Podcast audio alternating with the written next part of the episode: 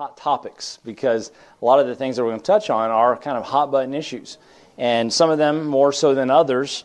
And, um, and the more I'm going through some of these, the more I'm realizing how long the list is of contemporary issues that we're dealing with in our society that God speaks to. So I'll probably be I'll probably be putting this on hold coming up here soon, and maybe we'll do a part two uh, uh, into next year at some point, uh, just because there are so many. And, um, and if you have any, any that you'd like to see, have a Bible study on, please let me know. People have brought up, you know, uh, you know what about, um, um, uh, what about, you know, tattoos? What about, uh, what about, um, you know, uh, alcohol? What about this gender issue? What about whatever? Um, these are some things I want to see. What does God say? And sometimes you'll be surprised. God doesn't say anything. on some issues uh, that we've made up things with our tradition. Other things, God has actually said more than we were willing to admit sometimes. And uh, so we'll look at a few things. But um, uh, tonight I want to look at something that has so permeated our society that even Christians have changed positions on it. And I'm talking good churches. Uh, Christians have been in violation of this and stayed in ministry. And, um, and uh, quite frankly, uh, I think I'm very much in the minority position on this issue, but we want to see what God has to say on it. And so, um, so we're going to open with Ecclesiastes 5. Look at verse number 4. It's a very important passage. It says, uh, When thou vowest a vow unto God, defer not to pay it for he hath no pleasure in fools. Pay that which thou hast vowed. And then it goes on in verse number five. Better is it that thou shouldest not vow than thou shouldest, uh, shouldest vow and not pay. Interesting in this passage, God calls somebody a fool to make a vow or to enter into a vow or to enter into a covenant and break it. He said that is a very foolish thing to do. I'm reminded even in Revelation, next to murderers and other things, it says all liars have their place in the lake of fire. I mean, God's serious about these things, uh, about um, um, you know keeping our word, being people of our word.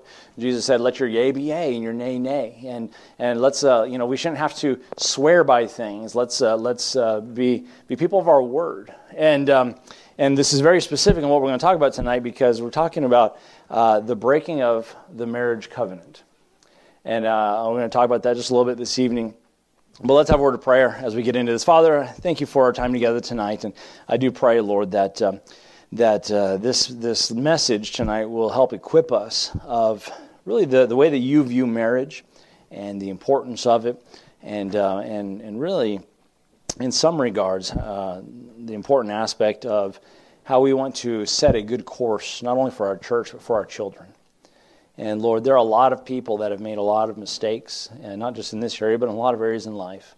And Lord, I pray that we'd learn from them, grow from them, but, uh, but, but even better yet, that we would uh, end it with us and that we could pass on to the next generation the, a more better way. And Lord, I pray that you would just guide us into your word, into the scriptures. May your word be true, and everyone found a liar uh, in relation to your word. May, uh, may truth be upheld tonight, we ask in Jesus' name. Amen. Bible tells us in Malachi 6, uh, 2.16, uh, For the Lord, the God of Israel, um, say, saith that he hateth putting away. He hates the putting away. He hates, he hates this concept of cutting off or divorcing a spouse. Uh, a while back, I watched a, um, a video. Uh, this, this morning, I think it's in the new members class, I talked about uh, uh what I've deemed as YouTube theologians people that get their, um, their theology from little five to ten minute uh, snippets on, online or whatnot, and they've kind of developed their theology because somebody knows how to put together a fun video, right, or a fancy video. And there's a plethora of videos like that on YouTube. Some good, uh, a lot that's garbage, but they say, you know, uh, uh, here's, here's what the Bible says about this topic, and they throw it together in, you know, two minutes. And I'm thinking, what about this passage? What about this passage? What about this passage? Well, one of those groups that does that a lot, and a lot of their stuff's good, I've even shared some of their stuff, is a group called Wretched TV. How many familiar with Wretched TV? Todd Friel. And uh, he did a video on biblical reasons uh, that, uh, that God permits divorce. He gave three reasons when God allows divorce. And, uh, and I listened to it and I thought, Todd, you're wrong on all three. On all three. And, uh, and so, you know, uh, we want to be careful that we're not just doing proof text theology, we're taking scripture in its context. But, uh, but uh, we're going to look at some of these. The first one that he brings up is this topic of immorality. And so we're going to start in Matthew. Let's jump over there in Matthew. The reason I thought I'd do this one tonight is because I briefly touched on it this morning in the morning message about, um, about Joseph. I think Joseph is a great example to help illustrate what Jesus is talking about in Matthew. Um, but do me a favor, so, we, so for sake of time, uh, hold your spot there in Matthew 19, and let's also look at Mark. Um, Mark 10.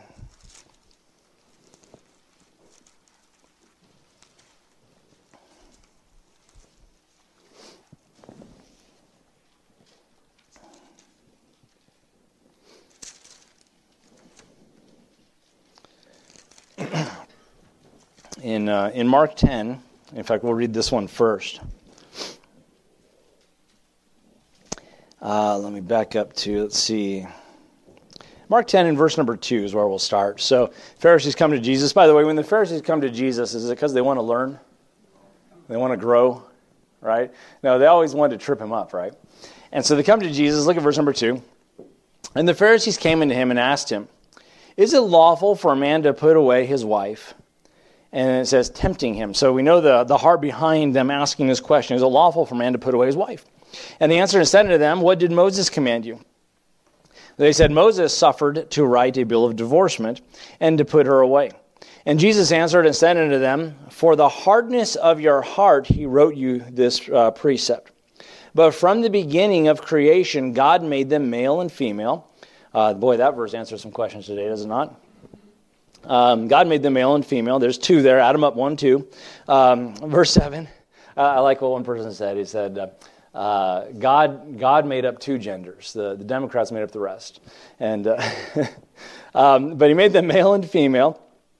Um, where did I leave off? Uh, verse 6. Verse 7. For this cause shall man leave his father and mother and cleave to his wife, and they twain shall be one flesh. So then they are no more twain, but one flesh. What therefore God hath joined together, let not man put asunder. And uh, and in the in the house of uh, excuse me, and in the house his disciples asked him again of the same matter, and he said unto them, uh, Whosoever shall put away his wife and marry another committeth adultery against her. And if a woman shall put her uh, uh, put away her husband and be married to another, she committeth adultery. So in Mark's gospel, Jesus basically says, Look, if you divorce and you get married to somebody else, you are living in adultery. That is an adulterous relationship. Let's turn over to Matthew's gospel. Same passage, same or same scenario. This is a parallel passage in Matthew's gospel. But what's interesting is to kind of consider the, the tone of the book. Matthew is written uh, is written primarily with the, the Jews in mind. He, in, in, the book of Matthew, they're referencing the law very often. Uh, they're not having to unpack it or explain it. They're assuming the, the reader understands the law, knows the law. And uh, so there's a lot of reference to the law and with a Jewish mindset. Jesus in, in Matthew is presented as the, as the king, he's presented as king. In Mark's gospel, the presentation is slightly different. Jesus is presented as a servant and his primary audience was, uh, was the, the Romans, the, um, those that were, if you would, uh, converted Gentiles. And so, so there's a lot less of, uh, of that mentality. And so, Jews, of course, looking for their king, he says, Hey, the king has come. The Romans, they love power, they love authority. They say, Okay, so the greatest among you will be the servant of all. So, Jesus presented as a servant. And so, what's interesting is in Mark's gospel, because there's no background of, of, uh, of, the, of, uh, um, of the law and so forth, he just cuts straight to the chase. He says, Look, if somebody, if a man puts away his wife, uh, commits adultery. If the wife puts away her husband and, and marries another, they commit adultery. And so look at uh, what he says in Matthew 19. Same thing, they came to him to tempt him, uh, tempt Jesus. And um, let's go to, um, yeah. Um, so, so when he answered, he said, uh, you know, God made them from the beginning, male and female, and so forth. In verse number 7 of, of Matthew 19, he says, They said unto him, Why did Moses then command to give a writing of divorcement and to put her away? By the way, did Moses command them to divorce? No. And so Jesus kind of challenges that, and he says unto them, Moses, because the hardness of your hearts, suffered you to put away your wives, but from the beginning it was not so. Uh, to suffer someone to do something versus to command someone to do something are two different things. Moses allowed it. he hits the nail on the head again. Uh, he suffered it um, because the hardness of their hearts. But from the beginning it was not so. In other words, from the beginning, this was not God's plan, this was not God's intention. Verse number 9. And I say unto you, whosoever shall put away his wife, except it be for fornication, and shall marry another, committeth adultery, and whoso marrieth her which is put away doth commit adultery. Now in Mark's or in Matthew's gospel, he throws in an exception clause. Now what's interesting is we've already referenced Moses. Now I've heard a lot of sermons on on divorce and uh, in this passage and everything, and he references Moses, but I've never heard a sermon where the pastor takes you or the preacher takes you to where Jesus is referencing. Where in the law is he talking about? What is this passage that he is saying?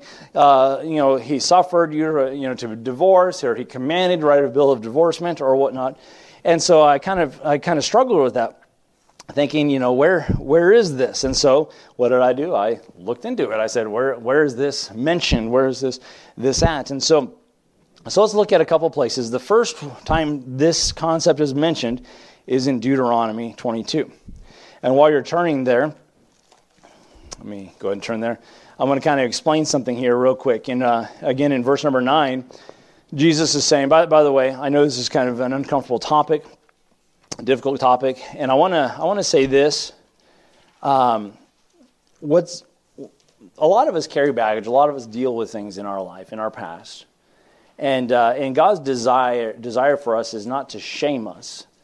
God's desire for us is that we grow past it we grow from it right and sometimes there's a need for you know repenting of things there's a need for uh, certain things but uh, but but I, we want to be careful i know sometimes people get very uncomfortable when we talk about this even though the bible talks about it because oh be careful don't you know there are divorced people in the church or don't you know this that yes and, and i want to i want to try to handle and tread lightly as much as possible but uh, but but i also want to say this we have children coming up and i want them to know what the bible says and i want them to know what's right right?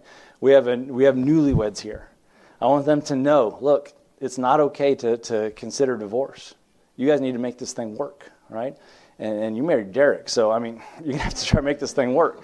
And, uh, um, but what does the Bible say, right? And let, let's let the Bible formulate things, right?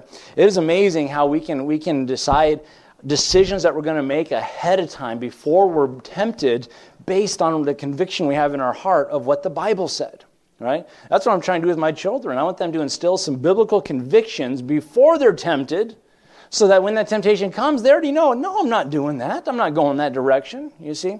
And so, so I want to treat this the same way I would treat, say, somebody who maybe had a past with alcohol and talk about the dangers of alcohol, or someone who had a past with drugs and the dangers of drugs, or you know, or different things that are just detrimental to somebody. And so we want to um, so if you guys will um, allow me to, to, to, to, to share this, I also want to give us some ammunition of what does the Bible say when we see things all around us. And, um, and so look at verse 9 uh, again. I, I, told you to turn to Deuteronomy, but, but, but, uh, but in verse 9 of Matthew 19, again, sorry, sorry um, he says, I say unto you, whoso shall put away his wife, and here's the exception clause he gives, except it be for fornication, and shall marry another, committeth adultery and whoso marries another, uh, her, which is put away, doth commit adultery.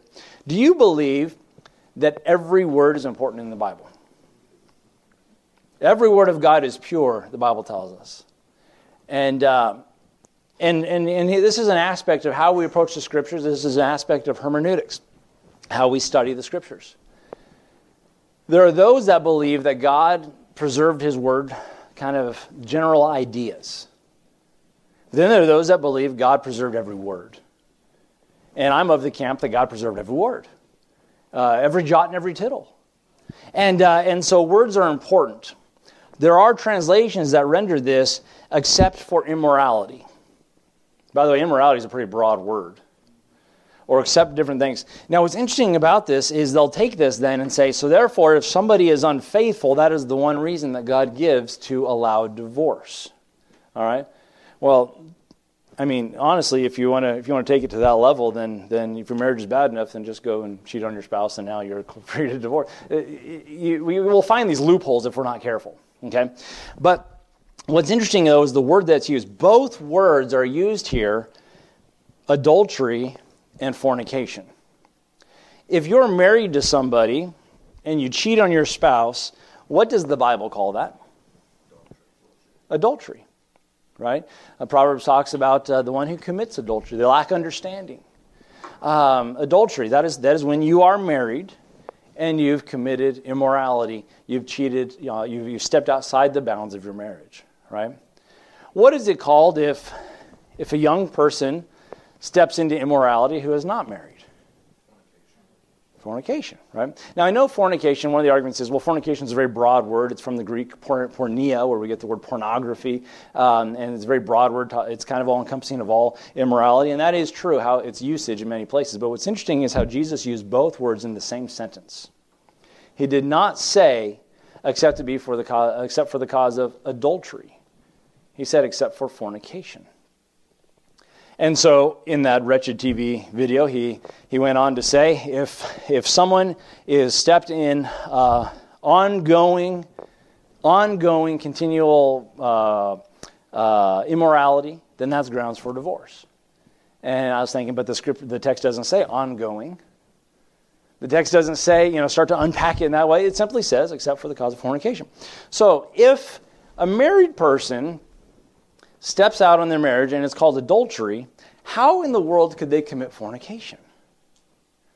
And, and maybe one of the arguments would be, well, you know, fornication or adultery is included in the, the broad umbrella of that. I don't think that's what he's talking about here. Because we have to put ourselves back into the Jewish mindset that is being written to here. Notice how Mark did not mention this, Matthew did mention this.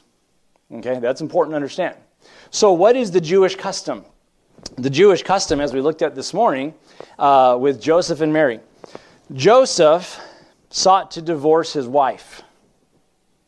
That's what the Bible tells us. But was Mary his wife as we would consider it, husband and wife today? No. What were they? They were espoused, is the word that's used. They were espoused. And I kind of mentioned it this morning when an espousement would happen in the Jewish custom the two would come together. There'd be a great feast. The family would come together, and there, there would be an exchange of vows. There'd be a promise. She becomes espoused to him, and they are promised to each other. And that man would then say, Okay, now I need to go and prepare to receive you to myself. Right? I've known of dads that. Uh, um, a young man comes along and wants to uh, uh, ask for his daughter uh, her hand in marriage. And i've known of guys that will say okay once you do this this and this i'll let you have her. And uh, uh, you know and it's kind of interesting. And uh, what is it in africa? How many cows uh, Zimbabwe, 40 cows to purchase a wife, okay? And uh, so every, you know, we got, our, we got our own things. And then others will say, please take her. And, um, um, but, uh, but, but either way, uh, so, so here's Joseph, espoused to Mary. And then here's, here's what would take place. And by the way, see if this sounds familiar. The, the, the husband or the bridegroom would go away for a season.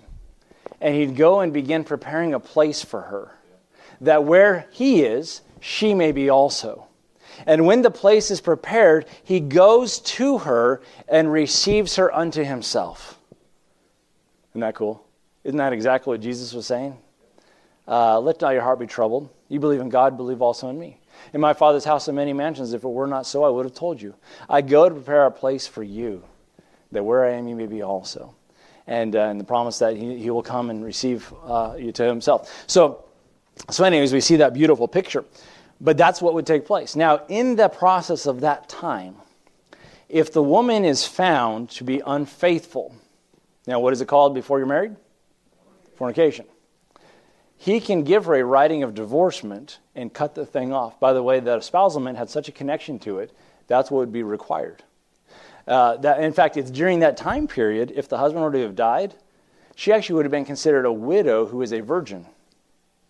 That's kind of an interesting concept, right? A widow who is a virgin. And, uh, but that, that's what that would have been. And so here would have been a divorced virgin in a sense. But, uh, but she, well, I guess it wouldn't have been a virgin because there was a reason it was cut off. But, but, uh, but that's, that's the, the, the layout. Once the marriage has been consummated, once they've come together and she's been received by the husband, then, then that's, that's the done deal. That is the fulfillment of the vow, the covenant relationship that for better or worse. I think a great example of this is, is Hosea, the book of Hosea. Boy, I tell you what, Hosea's wife. Uh, amazing what God, by the way, God told Hosea, a godly priest, to go and marry a prostitute. What if God told you to do something like that? We talked this morning about bearing shame, right? That'd be rough. It's amazing how God would take God would take his prophets through some horrible things to simply be a testimony to God's people, to tell them a message, to get a hold of them. And so here's this godly priest who's never touched anything unclean, and he marries a prostitute. And not only that, but she keeps cheating on him. She keeps running around. In fact, so much so that he names the children, not mine, not my kid. He named the child child of an illegitimate relationship, basically. I mean, that's pretty rough. She so cheats on him and he keeps taking her back. He gets to the point that she's finally just so used up that she's she's on the auction block to be sold into slavery. And what does he do? He goes back and buys her again. Beautiful picture of redemption. Um, but also a tremendous picture of suffering in marriage. Boy, we don't like to hear that today, right? We like to say, well, you deserve to be happy. You deserve all the best and all this stuff. And if he doesn't treat you right, if she doesn't treat you right, then, and wait a minute. Is that what we're called to do? Um, it's amazing how things change if, uh, if, if, you, um, if you're stuck in it. And I know marriage should not be viewed as I'm stuck in this thing, but in the worst case scenario, guess what? You're stuck. In the best case, this is wonderful. I'm excited to go home at night, okay? Um, but uh, but when, when you have to deal with it, it changes things. Because now I'm going to make it work. Now I'm going to put something into it, you know? Rather than, you know what, you burnt the meal for the last time, we're done. Because you have an out. You know, one of the craziest things that we do in our culture is this idea of a prenuptial. You know what we're saying? When this fails, You've already quit. You've already given up. Have you ever known somebody that um, had cancer? Maybe it was terminal. And they suffered with such grace. Have you ever known somebody like that? And you think, wow, you are really taking this well. But the reality is, do they have a choice? They either make the most of it or they're just miserable to the grave because there's nothing they can do about it. They're kind of a slave to whatever happens to them. And that's how we'll treat something that comes our way, right? Uh, you know, Jabin's accident, he lost a leg. Is there anything he can do to change that? Could he get angry at it? Could he get bitter? He could, but it's not going to make the leg come back. You see? So what does he do? He embraces it. He says, you know what? I'm still going to play football. I'm still going to pursue my passion. I'm still going to, you know, and what's he doing? He's taking that trial and saying, I'm going to use this. You see? And, um, and we'll, we'll treat things like that when we realize there's no other, other way. But it's amazing, all of a sudden, when there's something that we can change, how we don't choose to suffer, we choose to run away from the trial. I'll tell you what, my wife and I think we have such a tremendous marriage. But there's been some trials. And there's been some times, mostly her, where I'd be tempted to run away. But the problem is, I'll run after her. And that, I told her if she ever leaves me, I'm coming with her. Um, but I'll tell you what, as we've suffered through those things, it has so strengthened us. I mean, uh, you know, and, and I'll be honest with you. If, if, if she didn't have the convictions she has, if I didn't have the convictions that I have, we probably would have been divorced. 20 years of marriage. I'm so thankful for this woman. But we had a conviction and a commitment early on that no matter what comes our way, that, that we're going to be faithful, we're going to keep this vow. And, uh, and the devil may throw things at us, this world may throw things at us, but you know what? Divorce is just not an option. And you know, it's, it's interesting. I've counseled with a lot of couples. When we say things like for better or worse, we think of things like, you know, for worse, like if I get laid off of my job. for worse if other people attack me. And we never want to think that the for worse might actually be what's in that marriage. The for worse might actually be how I treat my wife. The for worse might be how she treats me. We never think of it that way. No, he's Prince Charming. Yeah, you hang on for a little bit, you'll find out reality's going to kick in. And I'm just saying there's some things in life we should have convictions. The Bible says, In this world you shall have tribulation. Well, it shouldn't be in my marriage. Sometimes it is. And it's going to be up to you to make a difference. All right, I told Derek and Marion, I said, I said, you know, this marriage, when we, when we had your wedding, this, uh, this marriage, you guys have the potential, the opportunity to, uh, to, you know, the person, I think I said this way, the person whose hand you hold uh, has potential uh, to, how did I say this? Make you, to, to give you such joy in this world. More joy, yes, that's what it is. More joy than anyone else in this world. But the person whose hand you hold also has the more potential to hurt you than anyone else in this world. And it's going to be what you choose. It's going to be what you choose after the hurts come. It's going to make the difference. And so what I'm saying is, you know, when you have cancer, guess what? You embrace it because you have no choice. But when when you can cut it off, all of a sudden you're thinking, you know what? Maybe that's the best choice. And sometimes we're called to suffer.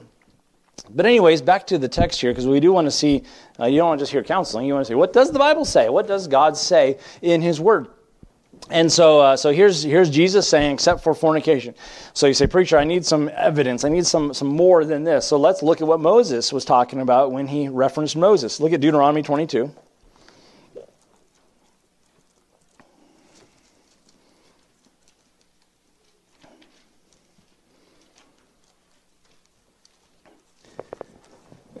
Deuteronomy 22. Um, course, we're in a section where he's unpacking all kinds of different laws and customs and so forth. And in Deuteronomy 22, again, talking to Israel, uh, uh, they're receiving their law from Moses. And uh, Deuteronomy 22, look at verse number, um, let's start with 13. If any man take a wife and go in unto her and hate her, and give occasion of speech against her, and bring up an evil name upon her, and say, I took this woman, and when I came to her, I found her not a maid. Uh, then shall the father of the damsel and her mother take and bring forth the tokens of the damsel's virginity unto the elders of the city and the gate. And the damsel's father shall say unto the elders, I gave my daughter unto this man's wife, and he hateth her. And lo, he hath given occasion of speech against her, saying, I found thy daughter a maid, uh, uh, excuse me, not thy daughter a maid, and yet these are the tokens of my daughter's virginity. And they shall spread the cloth before the elders of the city. And the elders of the city shall take the man and uh, chastise him. And they shall, uh, they shall amerce him in an hundred shekels of silver. Uh, and give them unto the father of the damsel, because he hath brought up an evil name upon the virgin of Israel and she shall be his wife, and he may not put her away all his days. By the way, remember when they asked, they said, they said, uh, is it lawful to put away your wife for any reason? Here's a guy who had a reason, and they said, nope, the reason's not good enough. You're to be, you're going to stay married. Verse 20. But if the thing be true and the tokens of virginity uh, be not found on the uh, for the damsel, then they shall bring out the damsel to the door of her father's house, and the men of the city shall stone her with stones that she die, because she hath wrought folly in Israel to play the whore in her father's house. So shall thou put evil away from among you. I know this gets graphic, and this is kind of a crazy scenario, but here's the scene, and here's the language that's being used. He goes to his wife and, find, and finds that she is not a virgin as she said she was. Right? So she goes to the father and says, Hey, I found her. She was not a virgin. And then it talks about the tokens of virginity. I'm not going to get into all that, but, uh, but let's just say that's, yeah, the token, the evidence that she was a virgin, in fact. And, uh, and if they're able to find this evidence, then they'll say, You are a liar. You have to keep her as your wife. But if they don't find the evidence, and this thing found out to be true that she actually wasn't a virgin, she wasn't pure as, uh, as he was hoping, then the, the first option is they could stone her with stones, that she die. Okay? Because God was concerned about purity in Israel. By the way, just the, I know you, you might think, what, this is a crazy passage. This is, this is, you know, this should tell us some things what God thinks about these things. And how vile our culture has become before God. I mean, this is some weighty stuff. You might say, that's a little extreme, isn't it? That's how God feels about it. So that's option number one. You find, you find out that you, the one you were espoused to was unfaithful. Option number one, you take her before uh, the elders and she'll be stoned with stones. Option number two, this was the option that Joseph was going to take. Joseph was a just man. He was going to put away privately or privately. He was not going to stone her with stones. He was not going to make a public example of her. Look at Deuteronomy 24. Deuteronomy 24. When a man, uh, verse 1 When a man hath taken a wife and married her, and it come to pass that she find no favor in his eyes because, she hath, uh, because he hath found some uncleanness in her. That's a similar language that, uh, that she was not clean, she was not pure. Uncleanness in her. Then let him write her a bill of divorcement and give it in her hand and send her out of his house. And when she has departed out of his house, she may go and be another man's wife. So this gives the opportunity for her. You know, he says, you know what? You weren't clean. You weren't um, pure. Uh, you can go out and you are free to go and marry another. And so he gives her the, the, the bill of divorcement. She can go out and be another man's wife. And uh, so that would be option number two. This is one that that um, that protects her a little bit, if you would. And the way that uh, the way that um, Joseph was planning on doing it, he was just going to do it quietly, and he was just going to say, you know, you you can go and and if you find someone who will take you and help raise this son, you can go and do that. Uh, that was the plan. And so here are our two options. We can privately and not ruin her life, let her go and live her life, or we can make an example of her and have her stoned with stones. But either way, the time period for this is prior to them coming together and he receives her as his wife. Okay? And. Um, and so that's what Jesus was talking about, this whole right and divorcement thing. If we were to put it in equivalent today, I know an espousalment is a little bit tighter connection than, uh, uh, than what we would have as, uh, as being engaged. But if we were to put it in just a modern day equivalent, it would be I was engaged to this person, found she was cheating on me, and I broke it off. That's basically what Jesus was talking about there.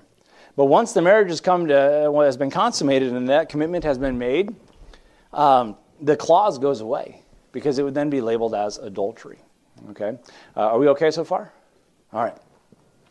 Um, and then, of course, what's interesting about that is even if, let me just, let me just put an if there, even if this passage is how a lot of people take it, where it says, uh, where they basically say, well, uh, your husband cheated on you, you're free to go and marry somebody else. Let me ask you, did Jesus say you're free to go and marry somebody else? No. It says, except to be for the cause of fornication. But he doesn't talk about marrying somebody else. If somebody puts away his wife except for the cause of fornication, and marries not. So a lot of people say, you're off the hook. It's not a sin if you go and marry someone else now. No, no, a vow is still a vow. And so Paul speaks further to that uh, in uh, 1 Corinthians, which, which we'll get into the next point here. But if you want to go to 1 Corinthians 7 real quick. So, so Todd Friel on Wretched TV said there are three reasons uh, that God permits divorce. The first one is ongoing sexual immorality, to which I say, I, I don't think the Bible teaches that. And so I, I will say to him, sorry, I, I, love Wretched TV, I love what you guys do, but uh, I'm going to have to say no on that one. I'm going to say you're wrong. Um, so the next one he said was if uh, unbeliever abandons a believer, then you are free to divorce and remarry. Um, look at uh, look at 1 Corinthians 7.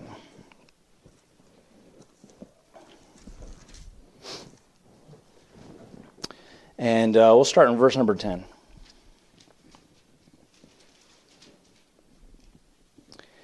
Says, Unto the married, or to couples, I command, yet not I but the Lord, let not the wife depart from her husband. And what's interesting is that, that that's in the passive tense. That, that, in other words, she has been made to depart. So, in other words, don't you know, uh, couples, guys, don't kick your wife out of the house, and wives, don't leave your husband. That's kind of kind of what's being said there in uh, verse number eleven. But and if she depart, let her remain unmarried, or be reconciled to her husband. So there's your two options. By the way, if it does come to that place where you say, uh, you know what, I just cannot put up with uh, that anymore. And you do, you do go ahead and cut this thing off. By the way, God hates divorce. I would never counsel divorce. Uh, I may counsel separation for safety purposes. Okay, but um, but God hates divorce. We need to see if there's any possible way of reconciling this thing and fixing it and going forward. Um, but, uh, but if it does get to that place, his disciples even said to him in Matthew 19, he said, This is a hard saying. And Jesus has a very interesting statement where he says, uh, You know, this is only for those to whom it has been given. That's an interesting statement. But you know, there are those that will just flat out reject truth. Now, is that going to make you go to hell? Is that going to cause you to lose your salvation? No. But it's never going to be for your benefit to violate Scripture. Okay? Um, so, so here we are now. He says, uh, he says, look, if she does leave, or if there has been but a, putting away, uh, remain unmarried or be reconciled to your husband. Those are two choices. Okay. Uh, verse number 12. Um, and uh, uh, um, oh, it says, and let not the husband put away his wife. But the rest I speak, uh, speak I, not the Lord. If any brother hath a wife that believeth not, and she be pleased to dwell with him, let him not put her away. So here's a here's a believer married to an unbeliever, and he says uh, he says if if the unbeliever is okay with your faith, don't put them away. Allow them, you know, make this marriage work. And the woman which hath an husband believeth not, and if he be pleased to dwell with her, let her not leave him. For the unbelieving husband is sanctified by the wife, and the unbelieving wife is sanctified by the husband. Else were your children unclean. Now they are holy. By the way, this is not saying that the wife saves the husband or the husband saves the wife, but, it, but it's really talking about the environment, the potential for that environment, right? The child has an opportunity to hear the gospel. The child has an opportunity to, to, to you know, uh, you think about families that are split up, and, and they have on the one side, very secular upbringing, and then on the other side, a religious upbringing. It becomes very difficult. But it says, you know what? If you guys are able to stay together in harmony, right? We've had several uh, in our ministry. We've had several uh, ladies who who loved God, wanted to raise their children for the Lord, and and had and honestly, they had good husbands. They're lost, but they were they were good, and they and they were pleased to dwell with them and to stay with them, as it says here and um, and those children were able to be in church. They were able to grow and those kinds of things. And so it truly is a better environment. But he goes on and he says, um, verse 15. But if the unbelieving depart, let him depart. A brother or sister is not under bondage in such case, but God hath called us to peace. Now that under bondage is a very interesting statement. Um, um, let me see here. I have a little note in my uh, my side here when I was studying through this passage a while back. I want to see if it's relevant here.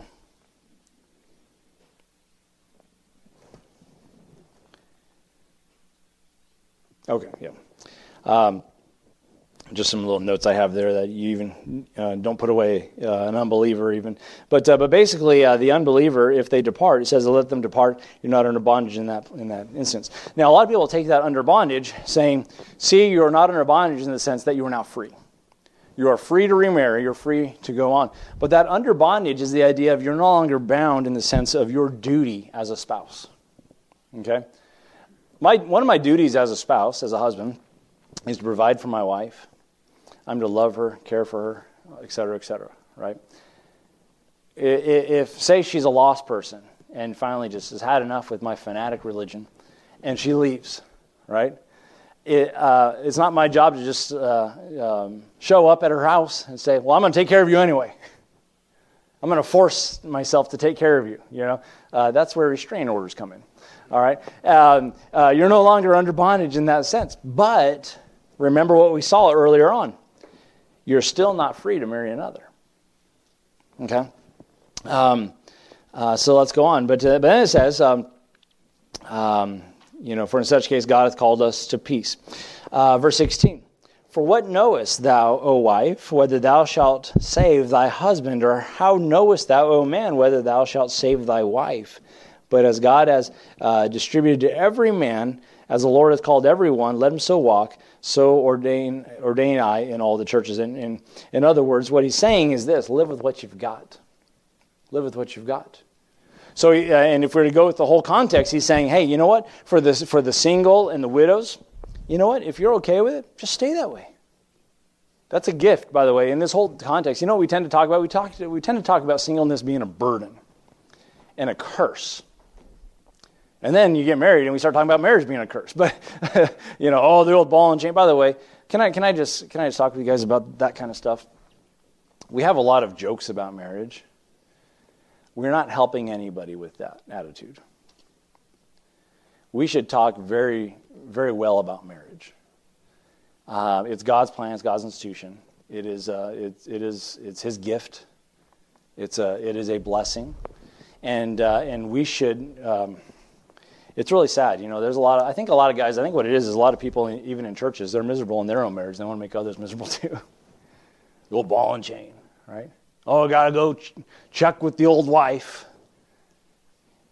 You mean you want to be on the same page with the spouse that you are one with? You see, I don't know what my husband's doing. That's not a healthy marriage. I don't know what my wife's gallivanting around doing. It's not, you know, I'm not asking her permission. She's not asking my, we're making sure we're on the same page. We have, we have a life here, right? We have kids, we have, we have obligations, we have things going on in life. But, but I'll tell you what, folks, it is a blessing. It is a blessing. But we also ought not to look at it as, you know, I'm just going to be single the rest of my life. This is my lot in life, you know. Folks, that's a blessing. Sometimes, and by the way, Paul calls them both gifts. Every man has their gift. You see? So here's Henry just waiting for a wife. And, uh, and I would say to you, as long as you have this gift of singleness, Henry, enjoy it. You say, I'm not looking for a wife. I'm, you know, what are you, 15? Yeah, he's 15. He's like, what are you talking about? You're crazy. But let me just say, you know, and it may not be now, but you, you know, you may get in your heart, I want to have a wife one day. Okay? And, uh, but in the time process, maybe when you're 18, maybe when you're 20, you're like, yeah, it'd be nice to have a wife one day, you know. But while you're there, enjoy singleness. But do it what Paul's unpacking. He says, you know what? You can serve God unhindered. There's no one to check in with to make sure you're on the same page and all that kind of stuff. You can serve God freely. And he kind of goes on and talks about for the single person, they can just throw it all in and just serve God and, and whatnot. But for the married person, they can't serve God with the same intensity as a single person. Why? Because they have a spouse. And they have to, uh, it talks about pleasing your spouse with the things of this world. You say, well, that sounds kind of carnal. No, no, it's not. Because I also have to love my wife as Christ loved the church and gave himself for it. So if I sacrifice a little bit, I have to put a roof over her head, those kinds of things. I'll promise you, I would not be living in a house as big as my house if I did not have a wife and four kids.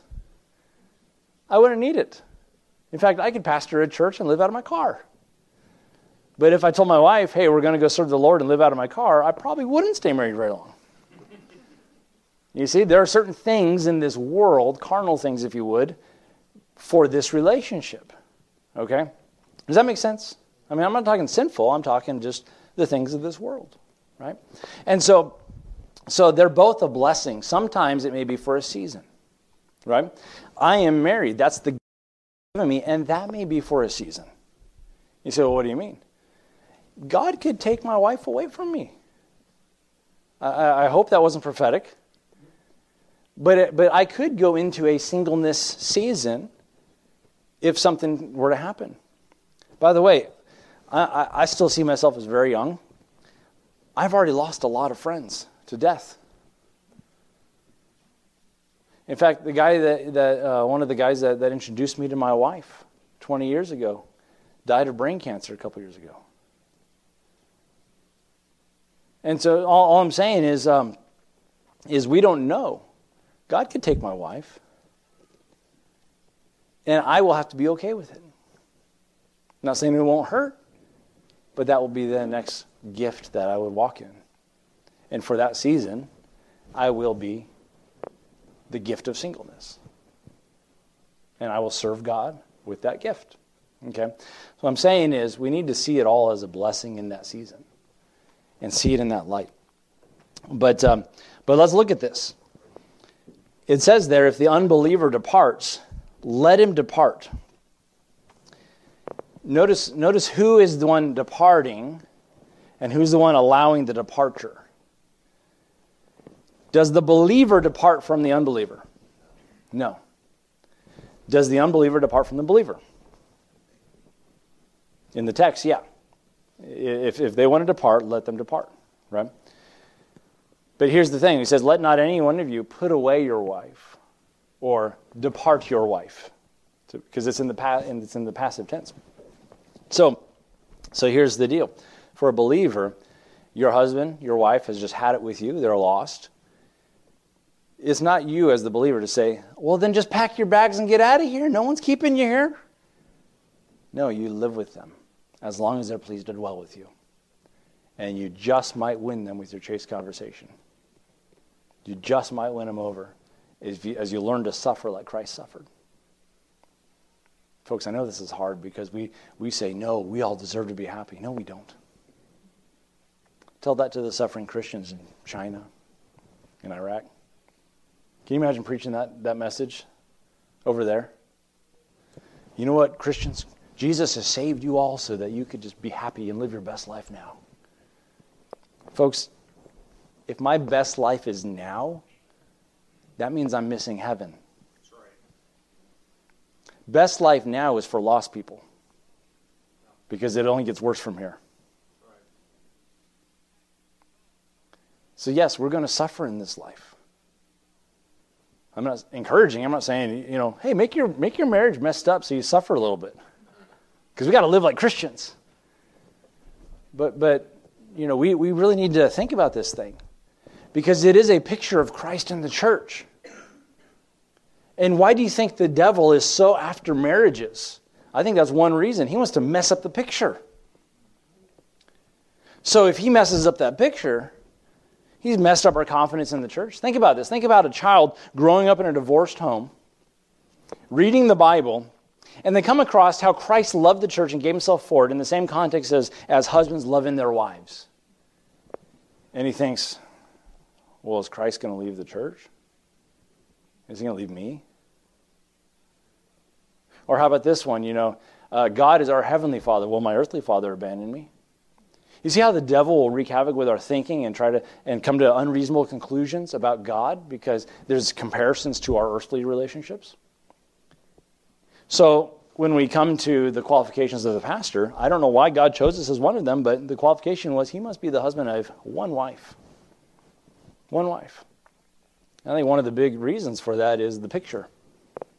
The picture of Christ in the church. I think another great reason is this that pastor is going to be counseling couples that are struggling. And if he didn't make it work, how's he going to give anyone else advice? There was a pastor in my, my hometown who was uh, divorced and went through the divorce and stayed pastoring that same church and remarried. And, uh, and I knew somebody he was counseling for, for premarital counseling. And I thought, what does he have to share? you, know, you see what I'm saying? Uh, it's not to say somebody who's divorced can't serve the Lord, but it's not my rules, it's his rules. I don't know why he chose that. It doesn't say that if anybody ever uh, uh, uh, had a problem with drugs or alcohol, they can't pastor. It doesn't say, you know, this is like one thing that, hey, you got one shot. Some people try to say, well, that was before they got, they got saved. Well, it doesn't say that. And by the way, here's a good workaround. I didn't realize I wasn't saved, and now I'm saved. Okay, now you can be a pastor. It's like as a reset button. Some people will give the argument, well, you know, that's because in that day polygamy was allowed, and what it's saying is he's not to have multiple wives. But if he's been divorced, remarried, as long as he has one wife, uh, I do not believe it means one wife at a time. Okay? Remember Jesus when he uh, met the woman at the well in Samaria he comes to her and, uh, and he tells her, he says, uh, he says, Go and get your husband before I answer any more questions. Go and get your husband. She says to him, I don't have a husband. What does Jesus say to her? He says, No, no, you've got five. Interesting how he counted all five. You see, the divorce does not undo the one, it doesn't make it go away. He said, You have five. And the one you're now with is not your husband. In other words, she just stopped I mean, isn't that our world today? We're just going to stop making it official. I'll just shack up with them. Um, so, anyways, I do not believe having an unbelieving spouse is grounds for you as a believer to divorce. Now, if you receive a divorce, that's one thing. I mean, you can't undo it, you can't stop them. No, I refuse. Well, they're writing the divorcement. They're going to go. And, and some of us in this room, we know some people that's happened to. Okay? And that's sad. But Paul says, then to the unmarried, I, I, I would that you remain like I am. Okay? And that word unmarried, um, I do believe, carries the idea that you were previously married, now you're not. Because it says the unmarried and the widows. Later on, it says the virgins. There's two different categories going on here. Um, but just to remain there. And so, uh, so I believe, you know, you know, you do not have, and, and, by the way, even if they divorce you, you, again, you're still not free to remarry. We see that in the context, verse number 11 again. But and if she depart, let her remain unmarried and be reconciled to her, or be reconciled to her husband, and let the husband put away his wife. And so we see that reiterated a few times. And so, so the first issue that was brought up was, well, if there's ongoing immorality, you can divorce or remarry. To which I say, that is not God's plan. Okay. Now, you may run into Christians who are in their second marriage or third marriage, to the which I say, well, God hates putting away. So repent and make this marriage count. And you say, why do you say repent? I think it's good that we acknowledge and we say, you know what? This was not God's will, but now that we are married, it's God's will. We're in this thing. Amen? I like what, uh, um, I don't quote John MacArthur often, but uh, brother, now this is tw- two twice in a week now I've quoted him. But he said this, and people will come to him and say, You know, preacher, I think I married the wrong person. He says, Here's how you know if you married the, uh, who the right person is that you should marry. He said, Go and pull out your marriage certificate and see whose name is on it. And he said, he said, Whoever's name is on that, that's God's will. okay? It's true, right? Uh, we made a vow. All right. Um, and uh, by the way, young people, this is why you better be very careful that you're taking counsel and you're, you're really seeking God's best and God's will. There are a lot of people that have a lot of baggage they got to overcome. By the way, we all have baggage, but some people have a lot of baggage they got to overcome, right? And, uh, and we say we started out as a mess, but praise the Lord, He is in the business of fixing messes. And, uh, and many of us can attest to that. And so, so Todd Friel said uh, immorality and um, ongoing immorality is grounds for divorce. I say no. Um, uh, an unbeliever, uh, you're married to an unbeliever. I say no. The third one does not make any sense. He said the third reason is death. Can I tell you something? If your spouse dies, you don't have to divorce them. You have fulfilled your vow, right? What do we say at our weddings? Until when? Until death do us part. Therefore, your vow is fulfilled. Okay. Um, but it even mentions that in the end of chapter 7 there, uh, in verse number 39. The wife is bound by the law as long as her husband liveth. But if her husband be dead, she is at liberty to be married to whom she will, only in the Lord. But she is happier if she abide, in other words, she stays single, after my judgment. And I think also that I have the Spirit of God. And, uh, and by the way, the context is very important because he's talking about this present distress. And Paul was speaking to a time period where there was a, there were some very very difficult things happening in society, and basically what he was saying was, hey, if you're single, probably should just stay single now because of this present distress. Probably not a good idea to start something new, right? Um, it's probably the same advice I would say to someone in a war torn country. You know what? Right now it's probably not a good time to get married. You know, someone in Ukraine you know, going through the things they're going through right now, you know, probably not a good time to get married. You, you got more important things to deal with right now. You see, that's kind of what Paul was talking about here. That's the context. He's not saying, look, guys, you know, because if you look at this, sometimes you might think, boy, Paul really is against this thing of marriage. You know, guys, just stay like I am if you can do it. You know, and it's like that's not what Paul's saying at all. Um, it's in the context of this present distress. But, uh, but anyways, uh, and then Romans talks about, makes the comparison of the law, being the, the old covenant has died. We're free to this thing of grace. And he says similar things with marriage. When, uh, uh when the spouse passes away, you're free. That, that covenant has been fulfilled. And, uh, and you can make, you're free to make a new covenant. And um, so you don't obviously need a divorce for that. You are free to remarry. And in that sense as well, when it comes to, uh, when we talked about husband of one wife, uh, that, that vow has been fulfilled. You still are the husband of one wife, though you had been previously married. Okay? Um, and so, so with that, there's my little Bible study on this hot topic for the evening. Um, I did mention, you know, there are going to be people, there's going to be people in our church that are on their second marriage and third marriage, and and I think sometimes it can be almost envied by someone who knows what the Bible says, and somebody else finds out what the Bible says later, you know. And I think we really got to we just got to be gracious. Um, and uh, and realize, you know, uh, I've I've dealt with I've met with people and they they actually have come out and said, you know what, it wasn't God's will that we got married. I wish I knew that at the time, but we are married now, and uh, I want to please God with this relationship. And many times there are multiple dynamics and, and blended families and those kinds of things um, that have to go along with that. But, uh, but uh, as a church, we, we need to help our young people to understand that this is a one shot, one shot deal. You say, well, I just don't think it's, you know, people have told, people have said crazy things like, like, uh, you know, I really prayed about it and this is not working out. God's okay with me divorcing my spouse. Okay. Well, now we know who the authority is in your life because it's not God. If God's already spoken to it, that should settle it. Okay? But then they'll say, Well, I prayed about it, and uh, I believe I'm to remarry and marry this person. They've already been divorced. I believe it's God's will that I marry this person. I can tell you, it's not God's will. Did you know people die every day?